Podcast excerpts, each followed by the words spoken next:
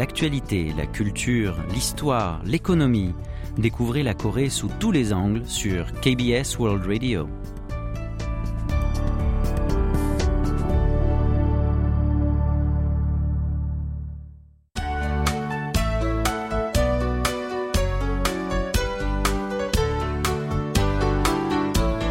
Séoul au jour le jour.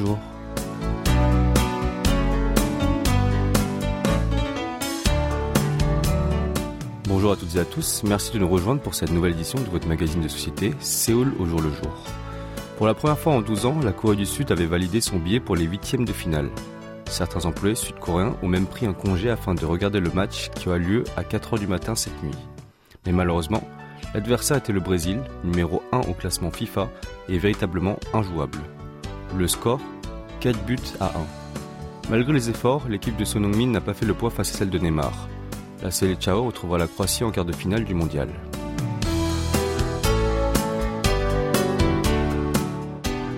Laissons de côté le football un peu et focalisons-nous sur le Hangul, l'alphabet coréen. C'est vrai, le Hangul est facile à apprendre et possède une excellente expressivité et originalité. Cependant, Quant à l'utilisation du coréen autochtone, elle semble parfois peu familière aux jeunes sud-coréens, souvent en raison des lexiques étrangers, du néologisme ou des abréviations. En particulier, à mesure que l'emprunt de l'anglais se généralise, les malentendus intergénérationnels s'intensifient. Et par rapport à d'autres domaines, les termes en provenance des pays anglophones, surtout liés à la finance, au TIC ou encore à la distribution, se sont profondément ancrés dans le pays. L'usage du mot anglais est devenu chose courante même dans le monde professionnel et il est possible parfois d'entendre trois ou quatre anglicismes dans une même phrase, avec cependant une prononciation à la coréenne. Afin d'atténuer ce phénomène, le ministère de la Culture et l'Institut national de la langue coréenne déploient de concert des efforts. Par exemple, à la fin du mois dernier, les deux organisations ont décidé d'adopter le Harak Chonhwan pour remplacer Peak Out. Si on essaie de traduire en français, cela donnerait atteindre son point culminant puis décliner dans le cadre des actions financières. En effet, le ministère a mené un sondage sur l'acceptation des mots coréens alternatifs remplaçant ceux étrangers difficilement assimilés par le public auprès de 2000 citoyens en novembre dernier. Le résultat s'est avéré concluant. Plus de 70% des interrogés se sont montrés positifs au changement des termes étrangers compliqués en coréen. En outre, près de 80% ont accepté de remplacer peak out par harak chonhwan. Il y a un autre exemple. C'est original contents, donc les contenus originaux français L'institution a suggéré tchatché tchéjakmul comme un mot plus raffiné. Ce terme anglais s'emploie partout dans le pays depuis que les plateformes de vidéos et de livres numériques passionnent la planète entière. Pour s'assurer que tous les citoyens ne sont pas exclus de l'information, les mots d'origine étrangère sont ainsi modifiés en version coréenne, donc sont plus inclusifs. Selon les organes, en plus des vocabulaires proposés, d'autres termes coréens simples à comprendre pour le grand public peuvent être utilisés.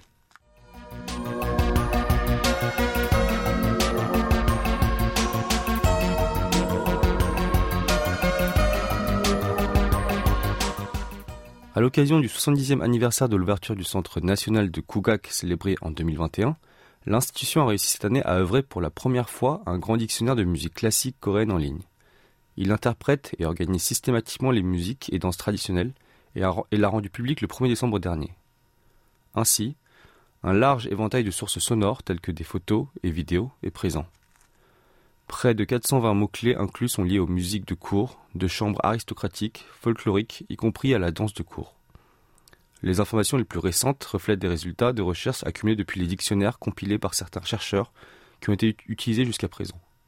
Ainsi, environ 50 experts de Kugak ont suivi la méthode d'explication de la terminologie convenue lors de la discussion sur le glossaire en février dernier. La plus grande force de ce dictionnaire est qu'il permet d'appréhender les informations en trois dimensions à travers divers supports audiovisuels attachés à chaque élément. D'anciens partitions et textes musicaux sont aussi disponibles. De plus, par le biais des images en 3D, l'aspect détaillé des instruments traditionnels est fourni aux utilisateurs sous différents angles. Sur la première page du dictionnaire, le mot du jour est sectionné afin de voir à la loupe quotidiennement de nouvelles informations sur la musique coréenne. Selon une conférence de presse qui s'est tenue la semaine dernière, L'institution prévoit d'élargir continuellement la portée du dictionnaire en ajoutant chaque année des mots-clés sur des sujets tels que le folklore, l'histoire et la théorie de la musique traditionnelle coréenne, ou encore le dictionnaire multilingue. Eh bien, c'est le moment de prendre une petite pause musicale, écoutons un morceau de Kugak moderne. Voici Chong Chunga, le chant de jeunesse, interprété par Lee Hee-moon et Prélude.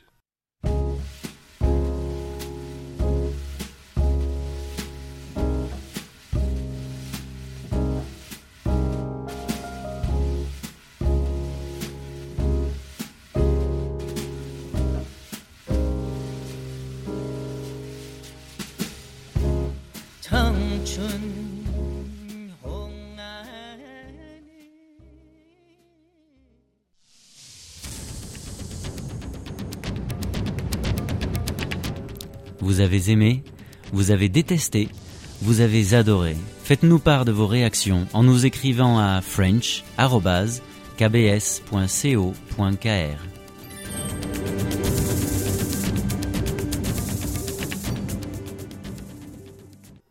Bienvenue, si vous venez de nous rejoindre, vous écoutez Séoul au jour le jour en compagnie de Jisoo François ce mardi 6 décembre. Afin de préserver la langue et la culture coréenne, une autre œuvre est en cours.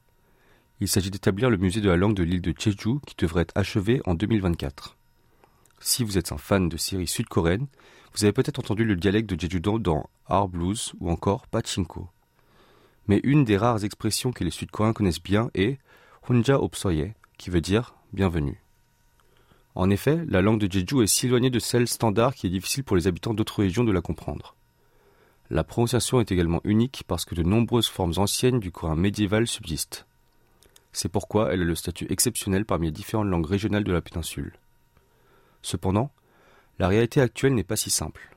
En raison de l'influence de l'éducation centrée sur la langue standard du gouvernement, elle est en train de disparaître de manière brusque. Selon l'UNESCO, moins de 10 000 personnes la maîtrisent actuellement. L'organisation a mis en place cinq niveaux de vitalité différents et les 2500 langues en danger sont répertoriées ainsi vulnérables, en danger, sérieusement en danger, en situation critique et éteinte et la langue de la péninsule insulaire a été classée au quatrième stade, à savoir en danger. En réponse, les experts affirment que pour préserver méthodiquement la langue, il est important de créer un musée qui assume de manière globale des fonctions telles que la recherche, l'éducation et l'exposition. D'après une chercheuse au centre de recherche sur l'île de Jeju, la conservation de la langue régionale signifie sauvegarder une langue riche en histoire, mais également une grande valeur en termes d'histoire de la langue coréenne, comme elle sert de lien entre le coréen moderne et médiéval. Un autre professeur a déclaré ainsi Étant donné que l'acquisition de la langue est terminée à l'âge de 13 ans, il sera efficace d'y être exposé dès le plus jeune âge pour y être bien immergé. «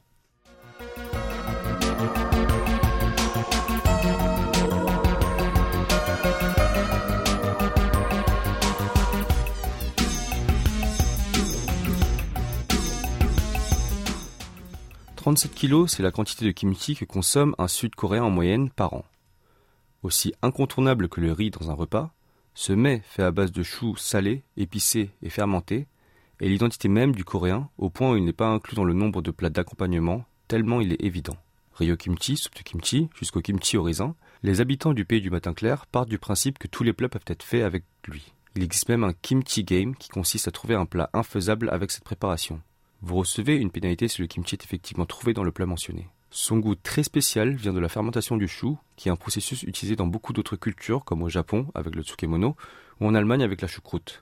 La fermentation améliorant non seulement le pouvoir de conservation des aliments, mais aussi le goût de ceux-ci. Si l'on peut considérer le fromage, un produit également issu de la fermentation, comme l'un des symboles de la France, peu de gens s'opposeraient à ce que le kimchi soit le plat phare de la Corée.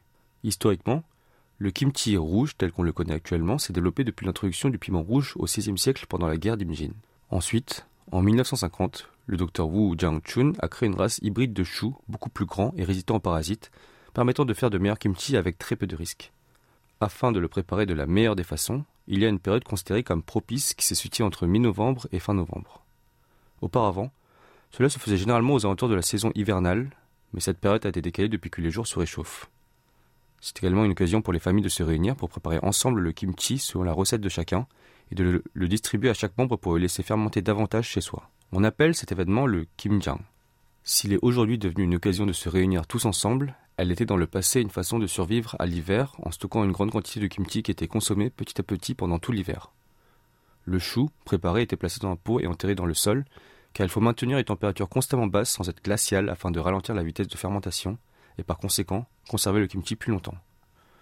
De nos jours, il suffit seulement de le conserver au réfrigérateur et il existe même des réfrigérateurs à kimchi spécialement conçus pour la fermentation et la conservation de celui-ci. Beaucoup de foyers sud-coréens en possèdent. C'est dire combien le kimchi est important et précieux. Même après la modernisation rapide de la société sud-coréenne dans les années 1960, le kimjang a toujours été un événement national. Comme la plupart le concoctaient à peu près à la même époque, il y avait inévitablement un problème logistique. À l'automne 1961, pour célébrer la saison de la préparation du kimchi, Le ministère des Transports, avec la coopération de l'administration nationale des chemins de fer, a commencé à organiser un train Kimjang spécial mis en service une fois par jour. Quotidiennement, le train reliait plusieurs villes de la région de Honam, comme Mokpo, Iri et Songjeongri, à la gare de Séoul.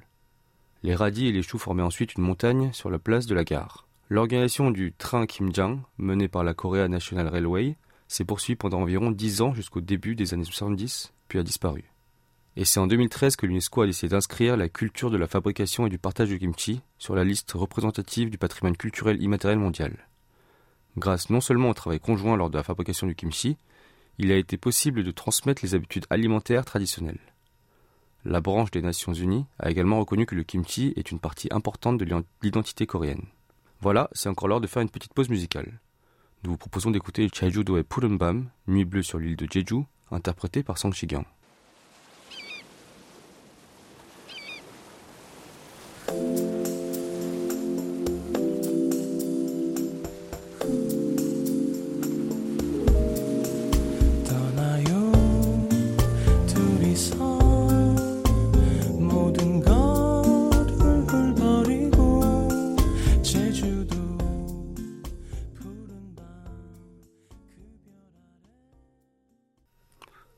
Une heure de Séoul se trouve une destination très populaire pour les touristes étrangers, mais également pour les locaux voulant s'éloigner de l'agitation de la ville.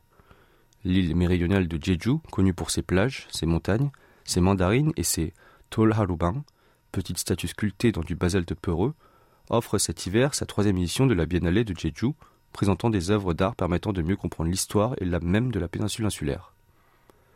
L'événement, qui se déroule jusqu'en février, est réparti sur six sites à travers l'île avec la participation de 55 artistes de 16 pays. Le directeur artistique de la Biennale de Jeju, Park Nam-hee, a déclaré que Jeju commence par la nature et se termine par la nature. Il souhaitait explorer la coexistence de l'homme et de la nature dans l'environnement naturel de l'île. Le lieu principal de cette manifestation se situe au musée d'art de Jeju. On y trouve une peinture de l'artiste Kang Yo-bae, né sur l'île, appelée Dans la cascade. Cette œuvre, de plus de 2 mètres de haut, présentant une cascade sauvage et puissante, montre la vitalité de la province et représente également la douleur du soulèvement de Jeju, événement particulièrement brutal lorsque plus de 14 500 civils ont été tués entre mars 1947 et septembre 1954 par les armées du gouvernement provisoire cherchant à extirper les rebelles. Le tableau semble démontrer la force de l'île et sa belle nature malgré son histoire tragique. La puissante chute d'eau illustre comment Jeju continuera à conserver son identité et sa vie. La maison Next Door to the Museum Jeju, ancienne ferme où vit désormais l'artiste thaïlandais Rekrit Tiravanija, est visitable, composant elle-même l'une des œuvres de cette biennale avec ses mandarines suspendues aux arbres et surtout son drapeau sur le toit. Il propose son propre curry vert thaï fait maison, ainsi que le makgeolli, une boisson alcoolisée coréenne à base de riz, dans des céramiques créées par lui-même, ainsi que l'article Karang Sung Chol, qui participe également à la biennale. À noter que cette expérience se fait sous réservation. Comme le nom de la maison l'indique, le musée d'art contemporain de Jeju est situé juste à côté. À l'extérieur de celui-ci se trouve une installation de l'artiste Kim Gita, appelée Basilica, dans laquelle les visiteurs peuvent entrer et voir de nombreuses plantes. Compte tenu de sa structure, il est difficile de sortir de l'espace à moins de s'agenouiller ou de se plier en quatre, comme pour nous apprendre que l'homme doit être humble devant la nature. Le sanctuaire de Sam Sangyol vaut également le détour. La légende raconte que les trois premiers habitants de l'île auraient émergé de trois trous du sanctuaire situé dans une forêt de pins il y a environ 4300 ans. L'installation vidéographique de Ting Tong Chang, The Blue Wave Woman, une vidéo monocanale de 10 minutes basée sur les recherches de l'artiste sur le sanctuaire est présentée sur le site. L'œuvre présente des chansons folkloriques traditionnelles de l'île de Jeju qu'il a recueillies en collaboration avec un musicien local. Capado, un îlot situé au sud de la péninsule insulaire, fait également partie des sites de la Biennale. Accessible par un ferry passant une fois par heure, L'endroit autrefois habité par environ 1000 personnes est surtout constitué de maisons abandonnées, de champs d'orge et de dolharubang, statues gardiennes de Jeju. L'artiste italien Agnis Gagliotto a peint de nombreuses fresques sur des murs de maisons abandonnées, décidant de donner une nouvelle vie à ces bâtiments en racontant leur histoire ainsi que le présent sur les mêmes fresques. Enfin, Construction ou déconstruction, Vacances of l'illusion 02 de Shim se situant également sur Capado, peut à première vue s'apparenter à un arbre mort et brûlé. Cependant, il s'agit d'un produit purement artificiel en résine de vinyle plastique illustrant l'écart entre l'illusion et la réalité.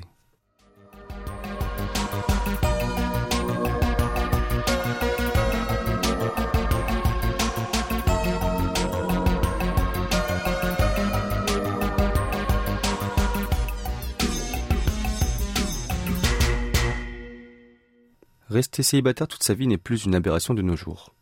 Alors que le nombre de ménages sud-coréens d'une personne a dépassé pour la première fois les 40% l'an dernier, de nombreuses personnes optent pour vivre en solo pour le reste de leur vie. En effet, certaines entreprises sud-coréennes ont commencé à faire un effort pour leurs employés célibataires, comme on l'a présenté mercredi dernier dans notre émission. LGU+, l'un des trois plus grands opérateurs de télécommunications locaux, proposera aussi une mesure exceptionnelle pour assurer le bien-être de leurs employés célibataires à partir de l'année prochaine. À l'instar des employés mariés, ceux qui décident définitivement de rester célibataires bénéficieront de la même somme de félicitations pour leur union, équivalente à 100% de leur salaire de base et des mêmes congés payés spéciaux. Alors, hormis l'option de rester célibataire, quelles conditions faut-il remplir pour en profiter? D'abord, le salarié doit avoir au moins 5 ans d'ancienneté et être âgé de 38 ans minimum. Sans passer par un processus de preuve ou de vérification, on peut faire une démarche après avoir simplement annoncé la décision de non-mariage sur le forum de l'entreprise en ligne. Bien évidemment, si un salarié qui a déjà touché une indemnité se marie ultérieurement, il ne pourra pas bénéficier de nouveau des mêmes avantages. De plus, après la déclaration, si la période d'ancienneté obligatoire de deux ans n'est pas effectuée, il doit rendre la somme à l'entreprise. À l'instar du système de start-up local étrangère, LGU Plus a pris des décisions afin d'embaucher de nombreux postes clés. Un responsable de la branche du conglomérat l'explique ainsi. Afin de répondre aux divers changements sociaux et de suivre le rythme de vie des jeunes générations qui valorisent plus les valeurs individuelles qu'avant, nous avons mis en place un nouveau système par le biais des réunions avec le comité patronal syndical. Au lieu de juste encourager leur vie solitaire, on voulait respecter leurs choix et ne pas les exclure des mesures de bien-être. Avant de retrouver Huang Hiyang pour Saveur du terroir, nous vous proposons d'écouter la chanson de Chao Lim, qui va nous transporter dans un monde libre et si merveilleux intitulé Magic Carpet Ride, balade en tapis magique.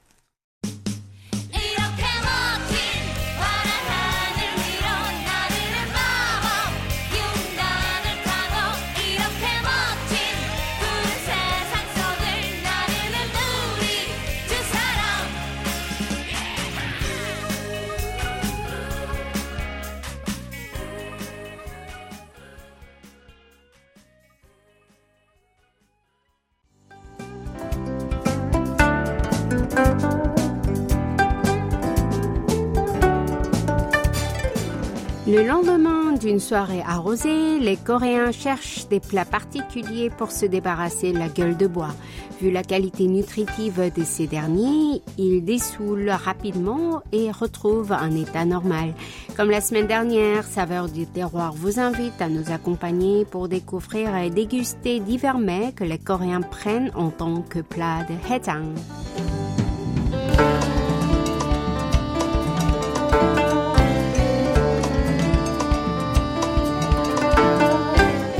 Depuis quand les Coréens ont commencé à consommer le hejanguk Beaucoup estiment que ce plat a été développé dans des marchés de la dynastie Choson. À l'époque, un marché se tenait tous les cinq jours dans les quatre coins du pays et les vendeurs ou les visiteurs qui s'y rassemblaient depuis très tôt le matin mangeaient ce repas simple, chaud et nutritif. Cette culture culinaire du hejanguk est conservée même aujourd'hui au pays du matin clair. Notre première destination cette semaine est le comté de Yangpyeong dans la province de Gyeonggi. Madame Lee, chercheuse sur la cuisine coréenne, a décidé de restituer les différents plats traditionnels de Hejang. Tout d'abord, le Hejang Tok. Il s'agissait d'un plat que les habitants mangeaient chaque matin avant de monter sur des bacs. Dans la fameuse soupe à base de pâtes de soja fermentée doenjangguk, on trempe des pâtes de riz gluant enduites de poudre de haricots rouges. Ce plat liquide d'une saveur bien profonde et facile à digérer était un plat qui donnait de l'énergie durant toute la journée.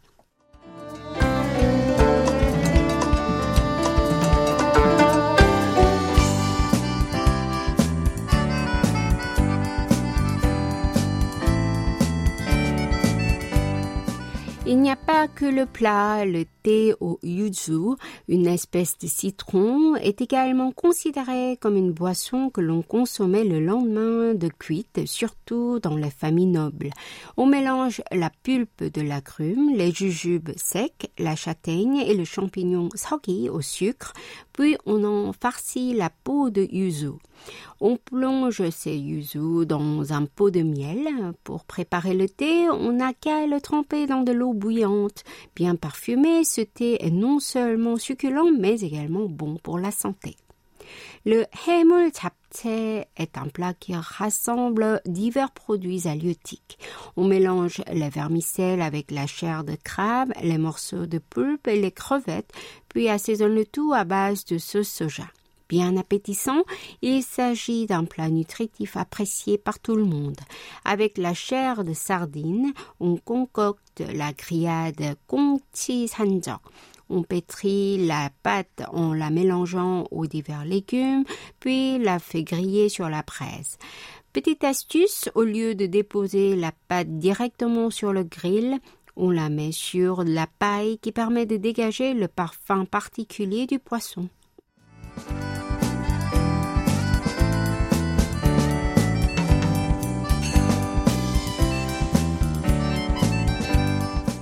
Déplaçons-nous à présent dans le comté de Krapion, dans la province de Gyeonggi. Ici, nous sommes accueillis par Madame Kim, une réfugiée nord-coréenne qui s'est installée au sud il y a 15 ans. Elle y gère un petit centre de séchage de merlan, Myeontae. En effet, le Myeontae étant la spécialité de sa région natale de la province de Hamgyong en Corée du Nord, elle a voulu se rappeler son enfance avec cet aliment nostalgique. Que prépare-t-on avec le merlan séché? Le plat représentatif serait le Myeongtae 동태, 대가리, 순대. On cuit légèrement les viscères de ce poisson que l'on hache et assaisonne de manière pimentée. Ensuite, on en farcit la tête du poisson avant de cuire à la vapeur. Ce mets est un délice exquis d'hiver de la cuisine nord-coréenne que l'on partage en famille au jour du nouvel an lunaire. Il y a aussi le dongma guksu, les nuits préparées à base de pâte de fécule de pommes de terre. Dans un bol, on étale ces nuits bien fermes sous la puis les garnis de divers légumes, de la chair de faisan et de jaune d'œuf, sous forme de crêpes coupées en tranches fines. On y verse du bouillon simple et succulent infusé de faisan.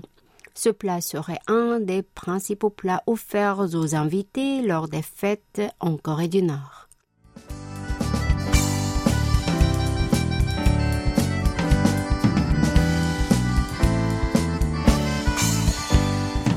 Le plat de Hedang est aussi un plat de consolation. Si vous avez l'occasion de venir au pays du matin clair, nous vous invitons à découvrir le Hedanggu qui va réchauffer votre corps et votre âme.